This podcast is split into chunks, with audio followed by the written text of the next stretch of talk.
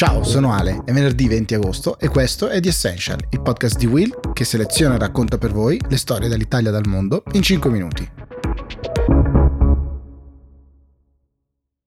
Facciamo un gioco di piccola immaginazione. Immaginiamo di essere una di quelle donne, una di quelle madri che oggi all'aeroporto di Kabul in Afghanistan hanno passato i loro figli con eh, ogni forza che, che, avevano oltre un muro, oltre un filo spinato ai militari americani. Immaginate la ressa, la folla, il caldo, eh, la pressione, la paura e il tentativo disperato di assicurare ai più piccoli, ai più indifesi una, un futuro di qualunque tipo. Immaginate che cosa questo voglia dire. Immaginate il coraggio delle donne e degli uomini che insieme alle donne hanno portato una bandiera di 200 metri di lunghezza per le strade dell'Afghanistan come segno di protesta contro l'arrivo del regime talibano. Immaginate il coraggio che ci vuole per questo tipo di atti. Immaginate il coraggio di fare eh, una cosa di questo tipo dopo che i talebani avevano nelle eh, ore precedenti della mattinata sparato, ucciso chi stava protestando eh, in alcune città dell'Afghanistan. Ci viene difficile anche solo immaginare naturalmente cose di questo tipo, eh, ma è quello che sta succedendo in queste ore in Afghanistan e viviamo naturalmente una gran difficoltà anche comunicativa perché da una parte c'è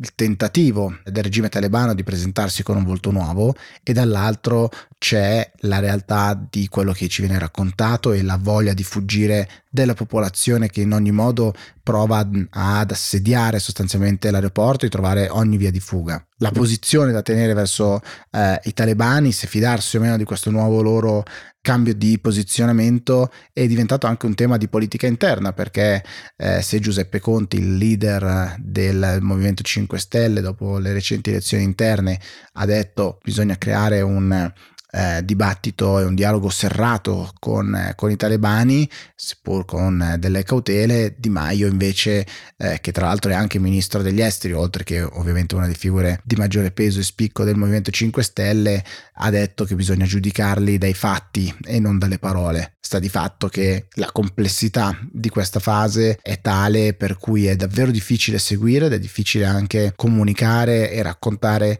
eh, quello che succede. Probabilmente c'è anche una difficoltà dei talebani che non si aspettavano, come molti commentatori hanno riportato, di riuscire ad arrivare al potere così velocemente oggi fanno fatica, magari anche in maniera inaspettata, a trovare effettivamente il controllo dopo la velocissima vittoria militare e chissà è anche frutto di quella generazione che per eh, vent'anni eh, non aveva mai visto il loro regime.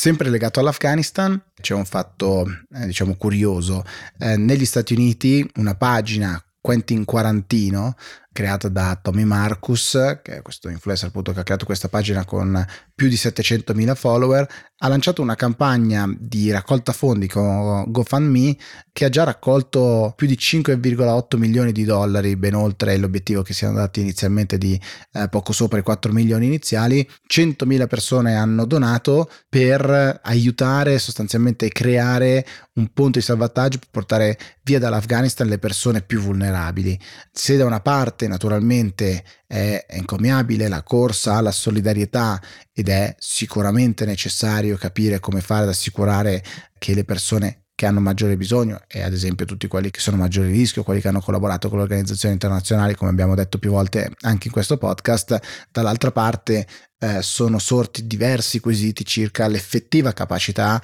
di una campagna nata da eh, un influencer, da una pagina mm, Instagram, di effettivamente poi porre in essere tutto quello che è necessario in un contesto così complesso come può essere l'Afghanistan di questi giorni, un sistema organizzativo che sia in grado di evacuare le persone da Kabul, dall'Afghanistan e eh, creare per loro le opportunità di vita in altri paesi. Naturalmente è un tema enorme di straordinaria complessità, eh, di politica estera, di grandissima burocrazia, di ruolo degli stati singoli che decideranno o meno di accoglierli e più di un sopracciglio, diciamo così, eh, si è alzato anche da parte del Dipartimento di Stato americano. The Essential per oggi finisce qui, noi ci risentiamo domani con la puntata del sabato dove gli argomenti li scegliete voi, quindi aspetto le vostre mail a essential-willmedia.it. Ciao! Ciao e buona giornata.